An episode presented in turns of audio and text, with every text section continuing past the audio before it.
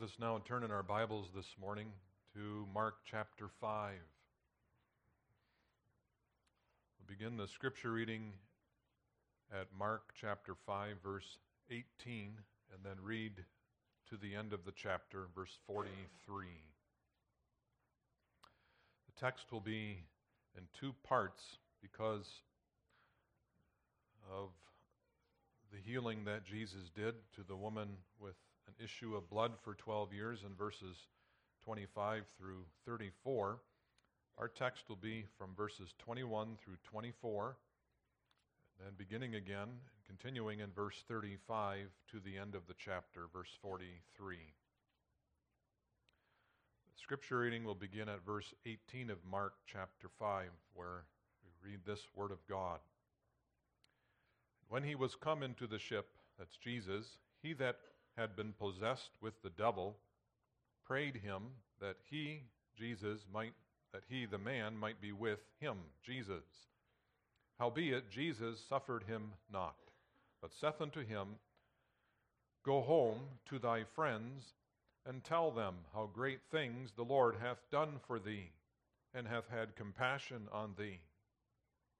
And he departed and began to publish in Decapolis how great things Jesus had done for him. And all men did marvel. And when Jesus was passed over again by ship unto the other side, much people gathered unto him, and he was nigh unto the sea. And behold, there cometh one of the rulers of the synagogue, Jairus by name. And when he saw him, he fell at his feet and besought him greatly, saying, my little daughter lieth at the point of death. I pray thee, come and lay thy hands on her, that she may be healed, and she shall live. And Jesus went with him, and much people followed him, and thronged him.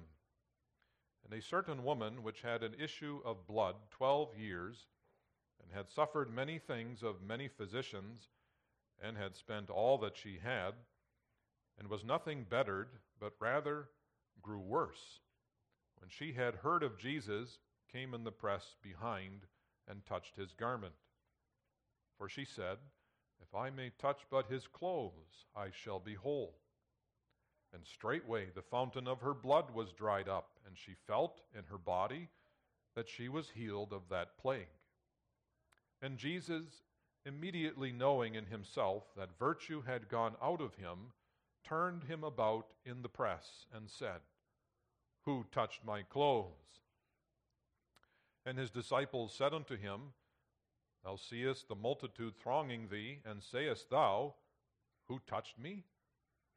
And he looked round about to see her that had done this thing. But the woman, fearing and trembling, knowing what was done in her, came and fell down before him and told him all the truth. And he said unto her, Daughter, thy faith hath made thee whole. Go in peace and be whole of thy plague. And now continues our text in verses 35 and following.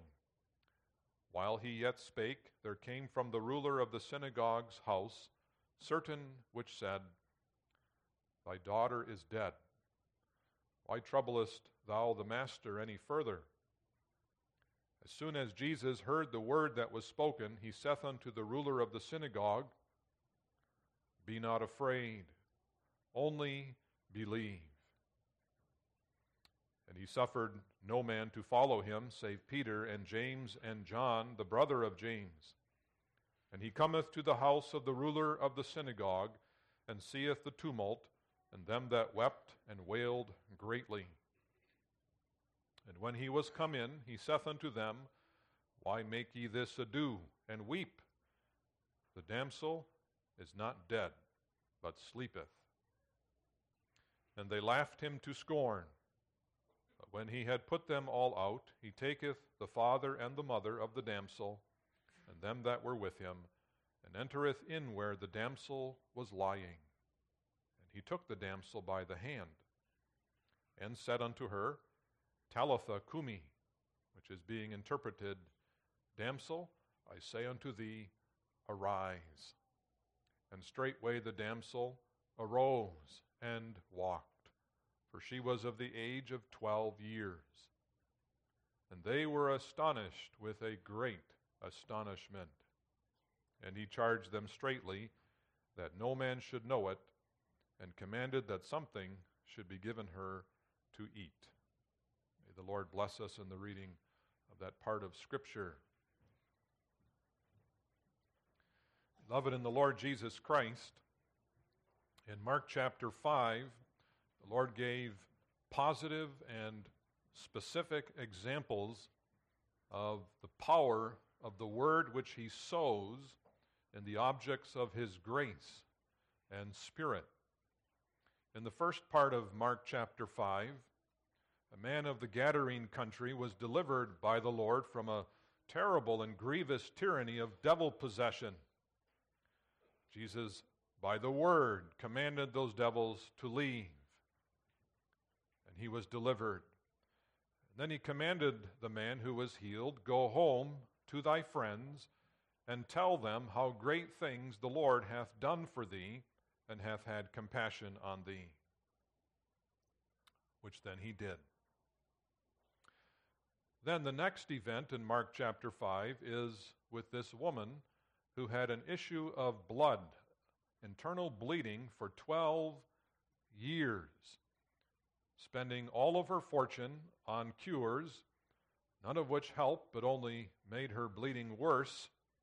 She reached out and touched the hem of the garment of Christ in the throng as they went to the house of Jairus in Capernaum, and immediately that internal bleeding stopped It's gone. But the Lord's work with her wasn't finished. She thought she could just touch that and be healed, and that was it, and she could go her way. The Lord instructs her and also us that that's not the way His work of salvation and the work of faith operates in us. He brings her to Himself draws out of her that confession of faith in which she tells him all the truth.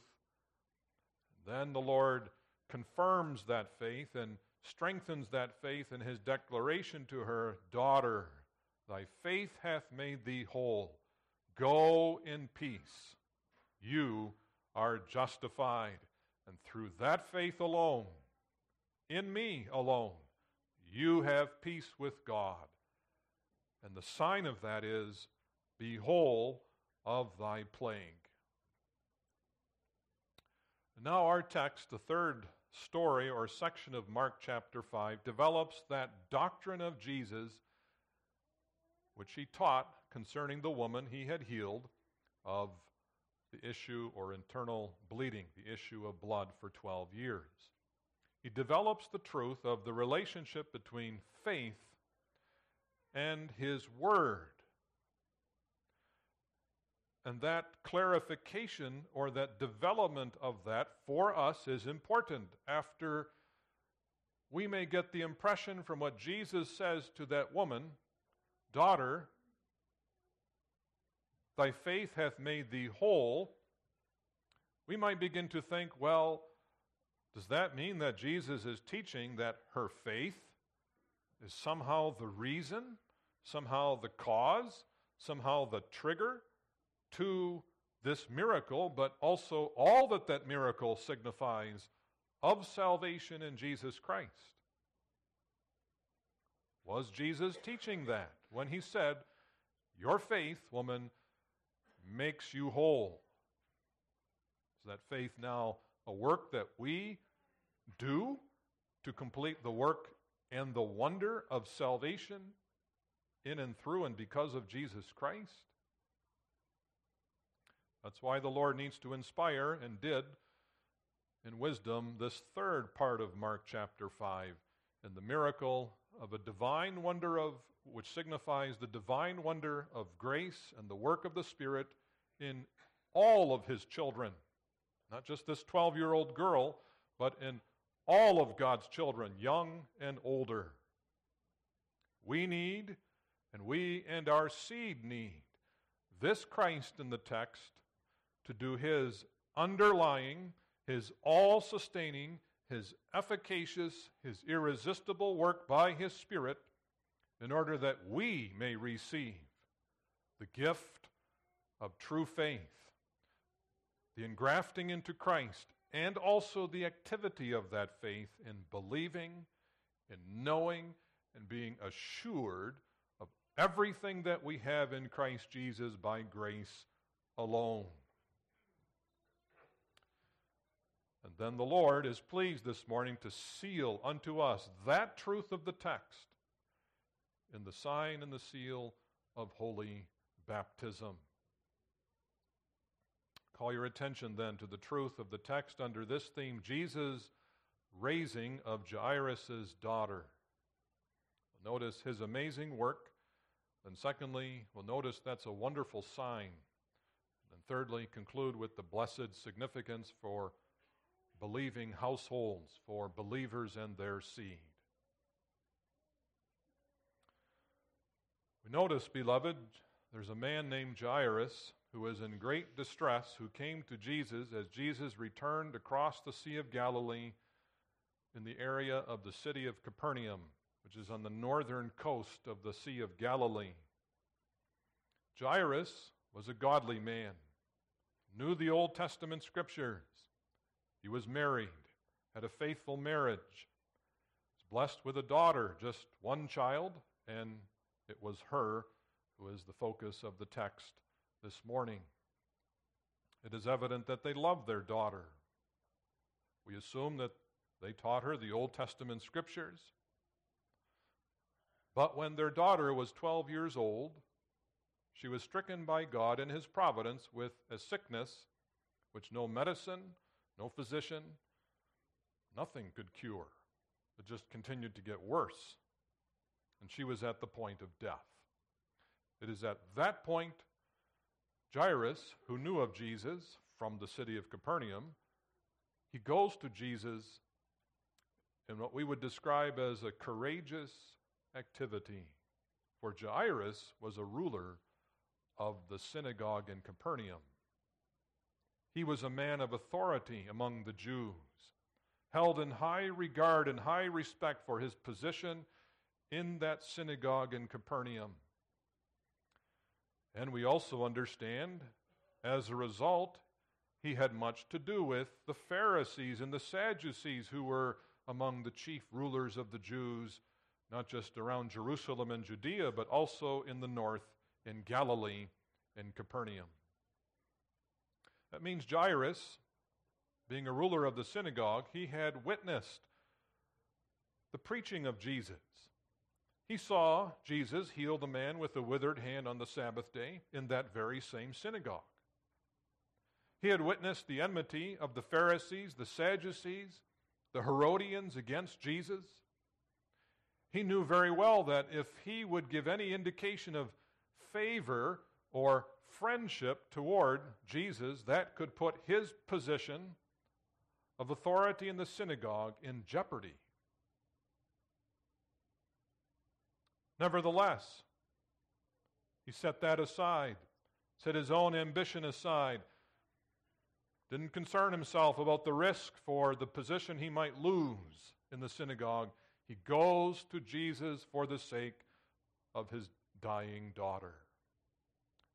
We believe not out of a mere earthly longing for life for his daughter, but out of faith, the faith of which the Lord was working in him he believed that Jesus was the Lord and had power over that sickness, power over death. He had seen Jesus heal. Knew Jesus had that power to do so also to his daughter. And thus, in contrast to the Pharisees, the Sadducees, the scribes, the chief priests, the rulers of the Jews, he gave reverence and honor to Jesus, believing that, yes, not only could he forgive sins on earth, but he could also heal that man with the withered hand, and thus his daughter too. We believe that this man is one of those examples of chapter 4 and the parable of the sower of the good soil that's made soft and deep and clean by the Spirit of our Lord Jesus Christ, prepared by the Spirit to receive the word of Christ and to bear fruit. Fruit of which we see in this man and being drawn to Jesus by the Lord, who works out of him that confession of faith. At the feet of Jesus, then, in reverence to the Lord, he cries out, My little daughter lieth at the point of death. I pray thee, come and lay hands on her that she may be healed. And then he says with certainty, And she shall live. There is no question in my mind. She shall live. My little daughter expressing, you understand, his endearment to her, our covenant child given to us from Jehovah. They knew the Psalms. They believed that children were a blessing of the Lord. That daughter, that gift of the Lord, is about to die. Come and lay thine hands upon her, and she shall live. In response, Jesus agreed with the request of Jairus. He follows him to his house in Capernaum near the synagogue. But then during that journey back into the city of Capernaum, Jesus was stopped along the side of the road by something that happens to him. Suddenly, virtue goes out of him, and he turns and asks that question to his disciples Who touched me? Asking the question, not because he didn't know, but because of his disciples having to learn, and the woman had to be brought to him face to face to speak to him in a true faith, because that is the characteristic of faith. It isn't some objective, distant knowledge of Christ, but faith by the working of Christ is a face to face relationship with Him in His truth. The wonder of the great things which He does for us and in us.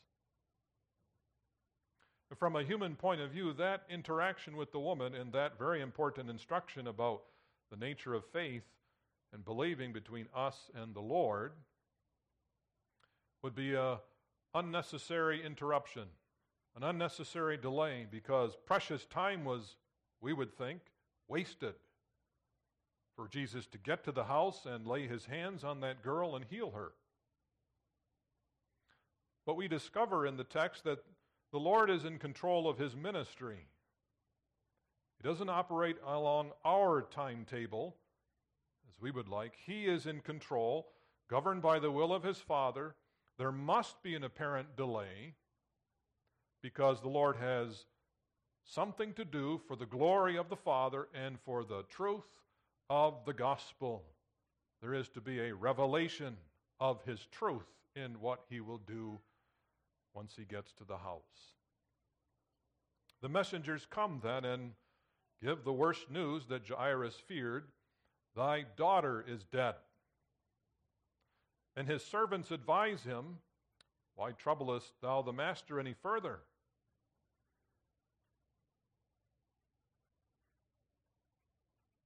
Jesus is too late. Nothing he can do for her. Is Jesus like Elijah in the Old Testament or Elisha who did heal those children? We don't know. It's too late.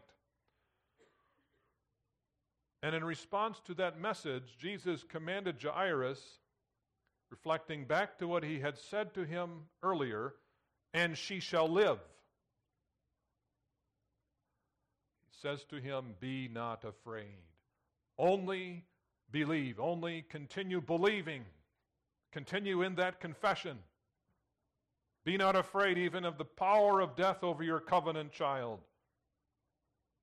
Be not afraid even over sin in your child, as though God is cursing your daughter with death, and now he's punishing you and your wife for the death of your child. Jesus says to him, and to that covenant home, that household, No, be not afraid. Or to say it positively, you are justified in the sight of God. You have peace with me and the Father in heaven. Believe that. Only believe.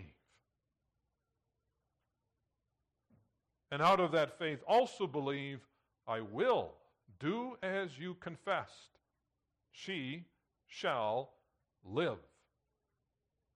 I will show to you today the salvation of Jehovah. Only believe that. Now, from a human point of view, if we were standing there and were among the crowd of those who did not believe in Jesus, we would, those people would say, well, that word of Jesus is presumptuous. He hasn't even gone to the house yet and raised her from the dead. What, what kind of confidence is this? Well, beloved, it's a confidence of Jesus Christ, our righteousness, our sanctification, one who knew what he was going to do at the cross. He stands, though it isn't completed yet, historically, yet he stands in the conviction I will lay down my life also for that lamb and for this household. And because I will rise again the third day, she shall live. I will raise her from the dead. The word that I speak as the prophet of Jehovah, that word will never fail. It helps us to understand then when Jesus arrived at the house, how he responds to that noisy situation.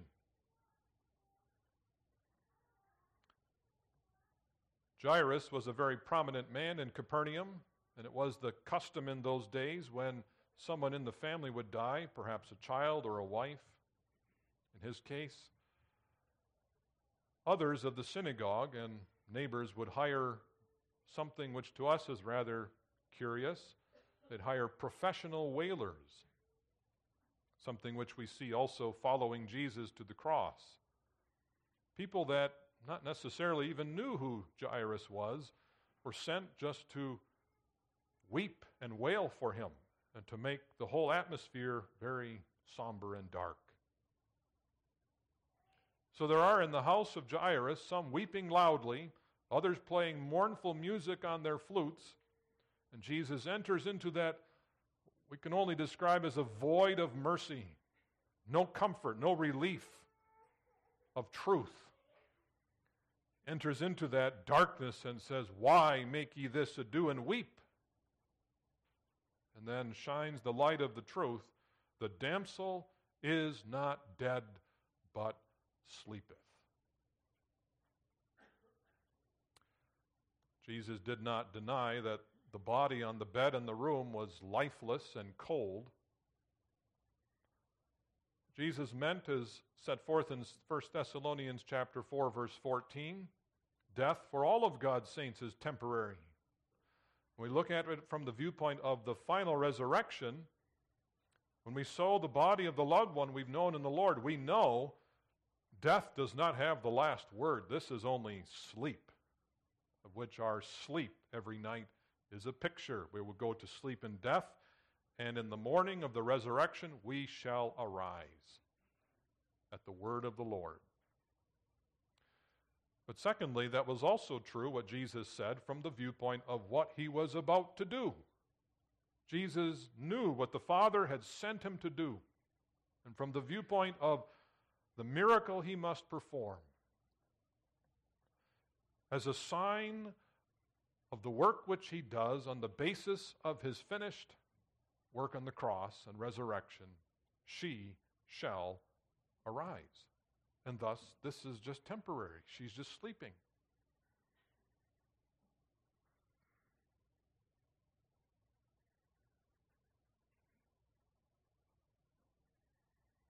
Thus, Jesus takes her by the hand and then declares his word to her.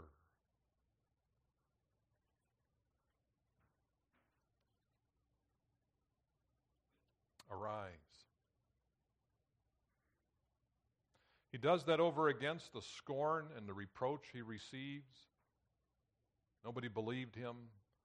He's presumptuous. He's speaking crazy talk. How can he say that?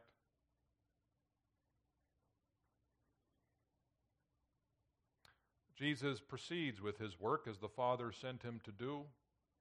He takes the three disciples with him Peter, James, and John. He takes the parents with him in honor of that covenant relationship in that covenant household.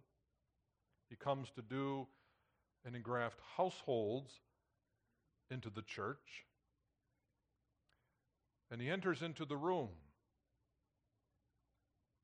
He takes by his hand, as Jairus had asked him, lay hands on her. Well, he takes her by the hand. Nothing happens.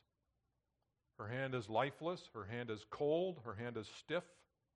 Perhaps you children have had the opportunity in a funeral of a loved one, perhaps a grandfather or grandmother, to touch the hand of that loved one.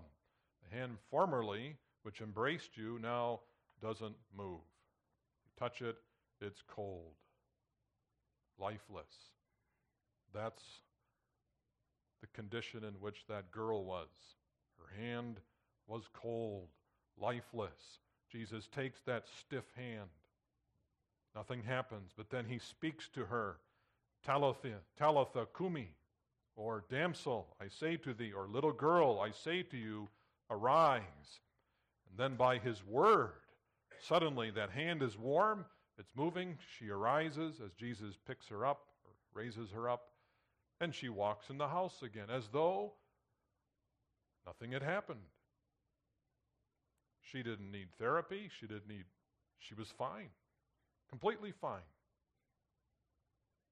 And the parents and the disciples, as eyewitnesses, were astonished with a great astonishment.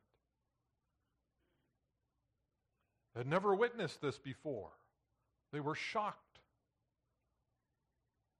And Jesus reminded them, though that was such an amazing thing, the purpose of this is not for me, as the Lord, to gain popularity in my ministry. No, I am committed to being rejected of men, to being a man of sorrows, acquainted with grief. I am on the road to the cross. That's why he gave that first command don't tell anyone.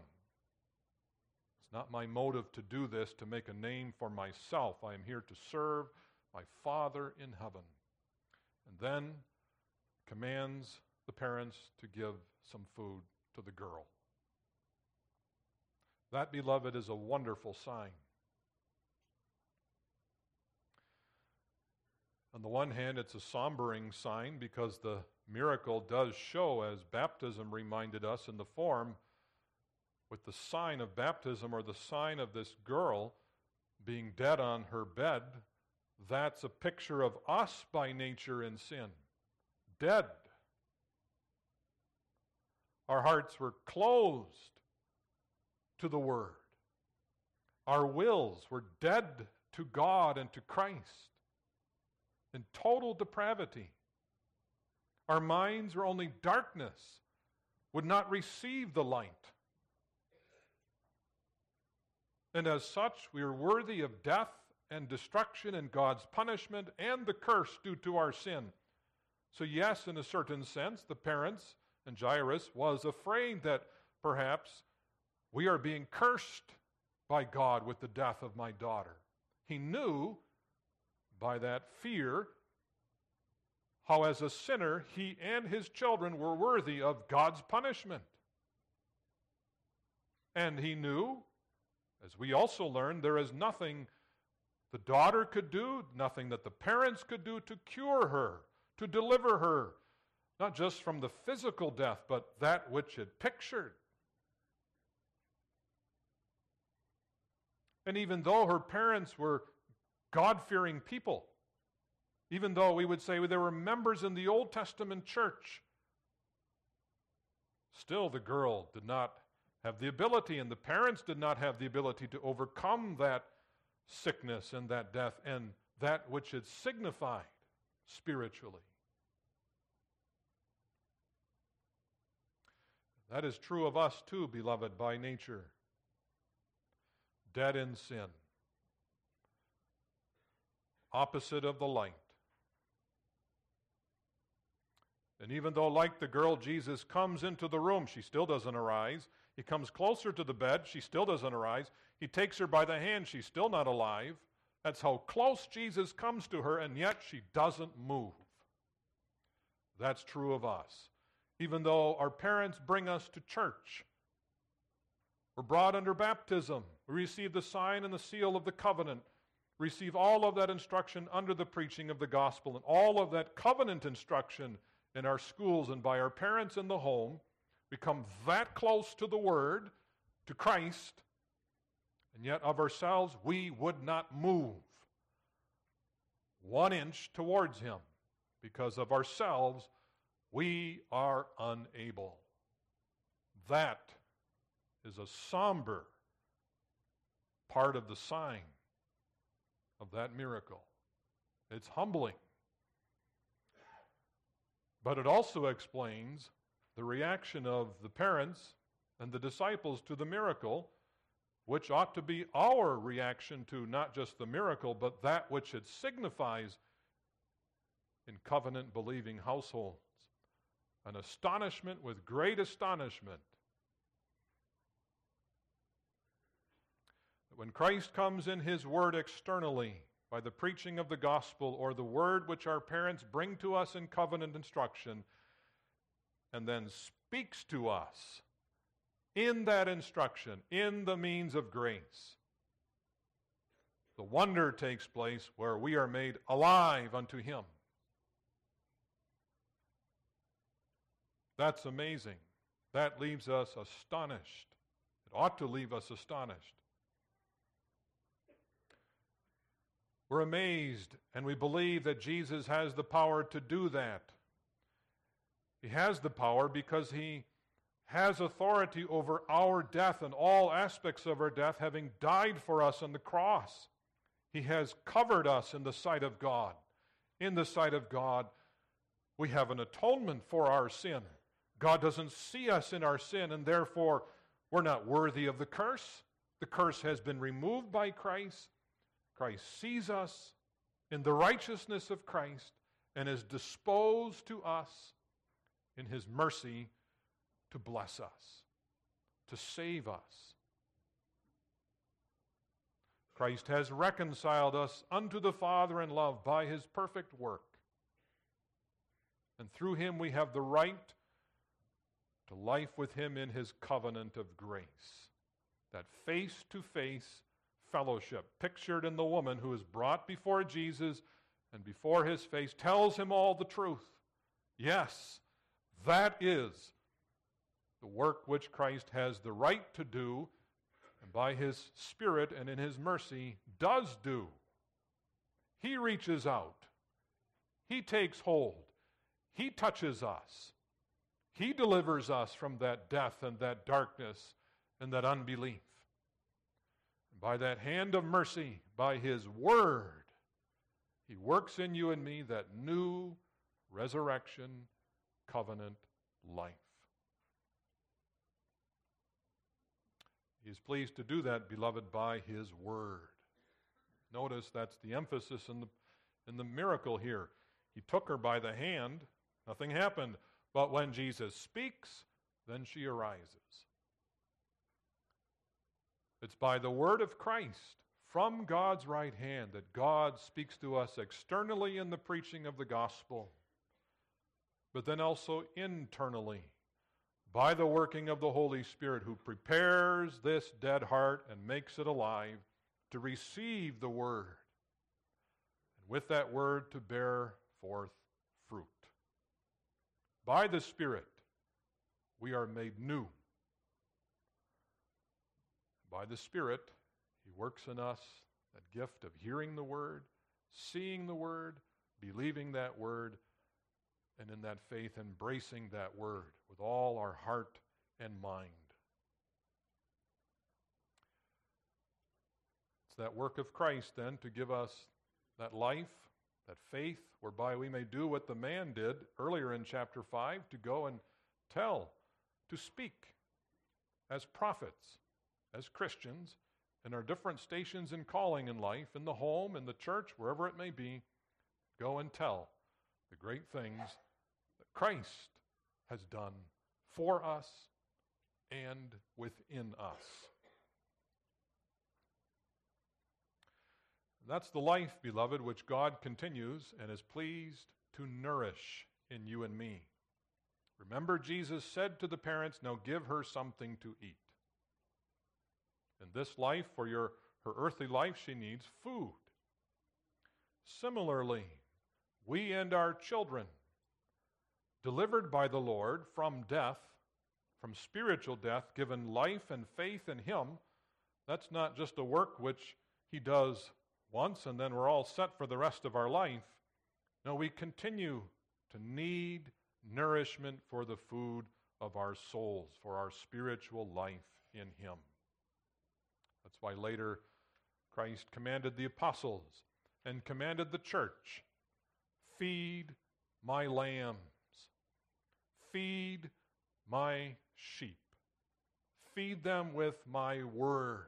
It's through that word, through my doctrine, that I will sustain that new life in them. I will sustain that believing in them so that they may continue as my sheep until the end. Of all that the Father hath given me, I shall lose not one. Then, by implication, that applies to the parents of our baptized children. By implication, believing parents must then also do what is signified by the parents giving the child food.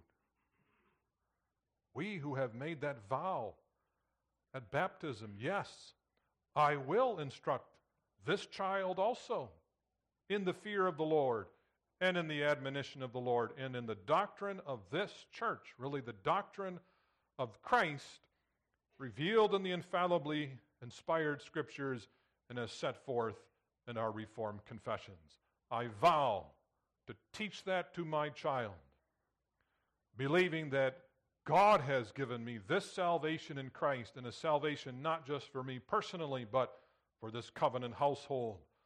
I will teach that also to this child. I will give them food for their souls and my covenant instruction. Day after day, bring them all of the different subjects and instruction I must give to them, principally the Word of Jesus Christ.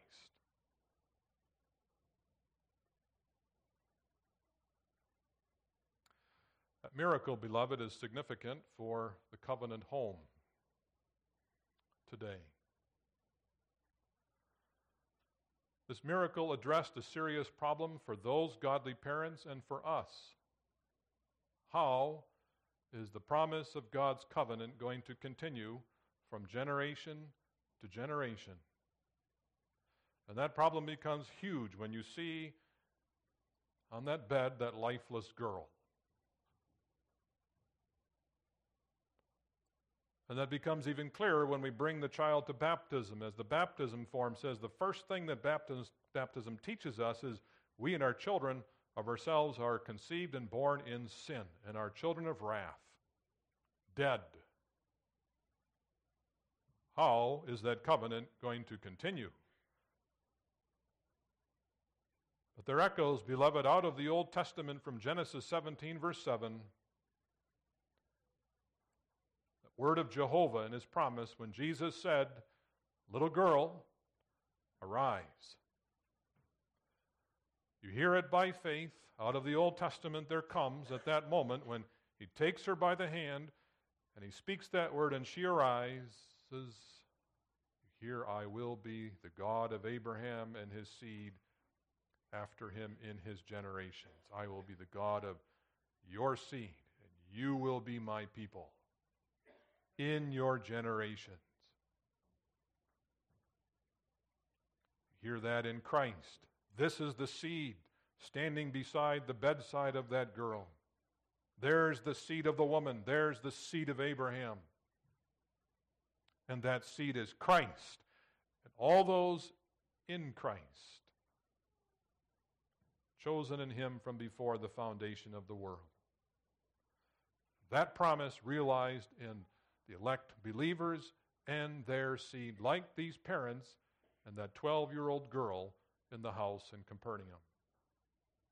I will be your God, the God of your seed. You will be my people. Not dead and lifeless, but you will be my people in covenant fellowship with me, serving me in faith and truth, in love. And to be sure that that's true, that promise shall not fail, there is by the bedside of that girl, there's the answer Christ. That's the sure fulfillment of the promise. Not your faith or my faith. That's not the certainty of the fulfillment of the promise. It's Him, Jesus Christ, our sovereign, gracious teacher, for the sake of His atoning death and because of his resurrection, there is the finished, in principle, promise of Jehovah to believers and their seed.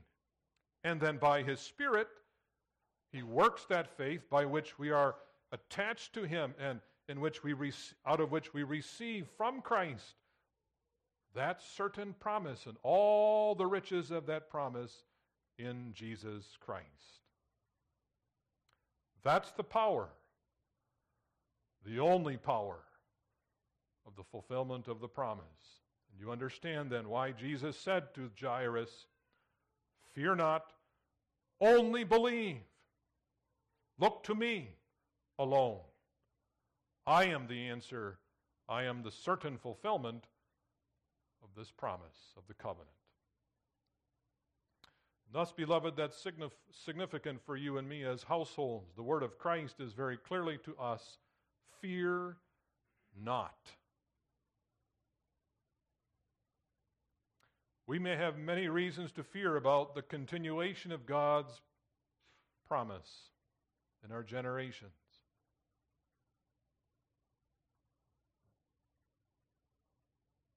Many fears, sin, troubles.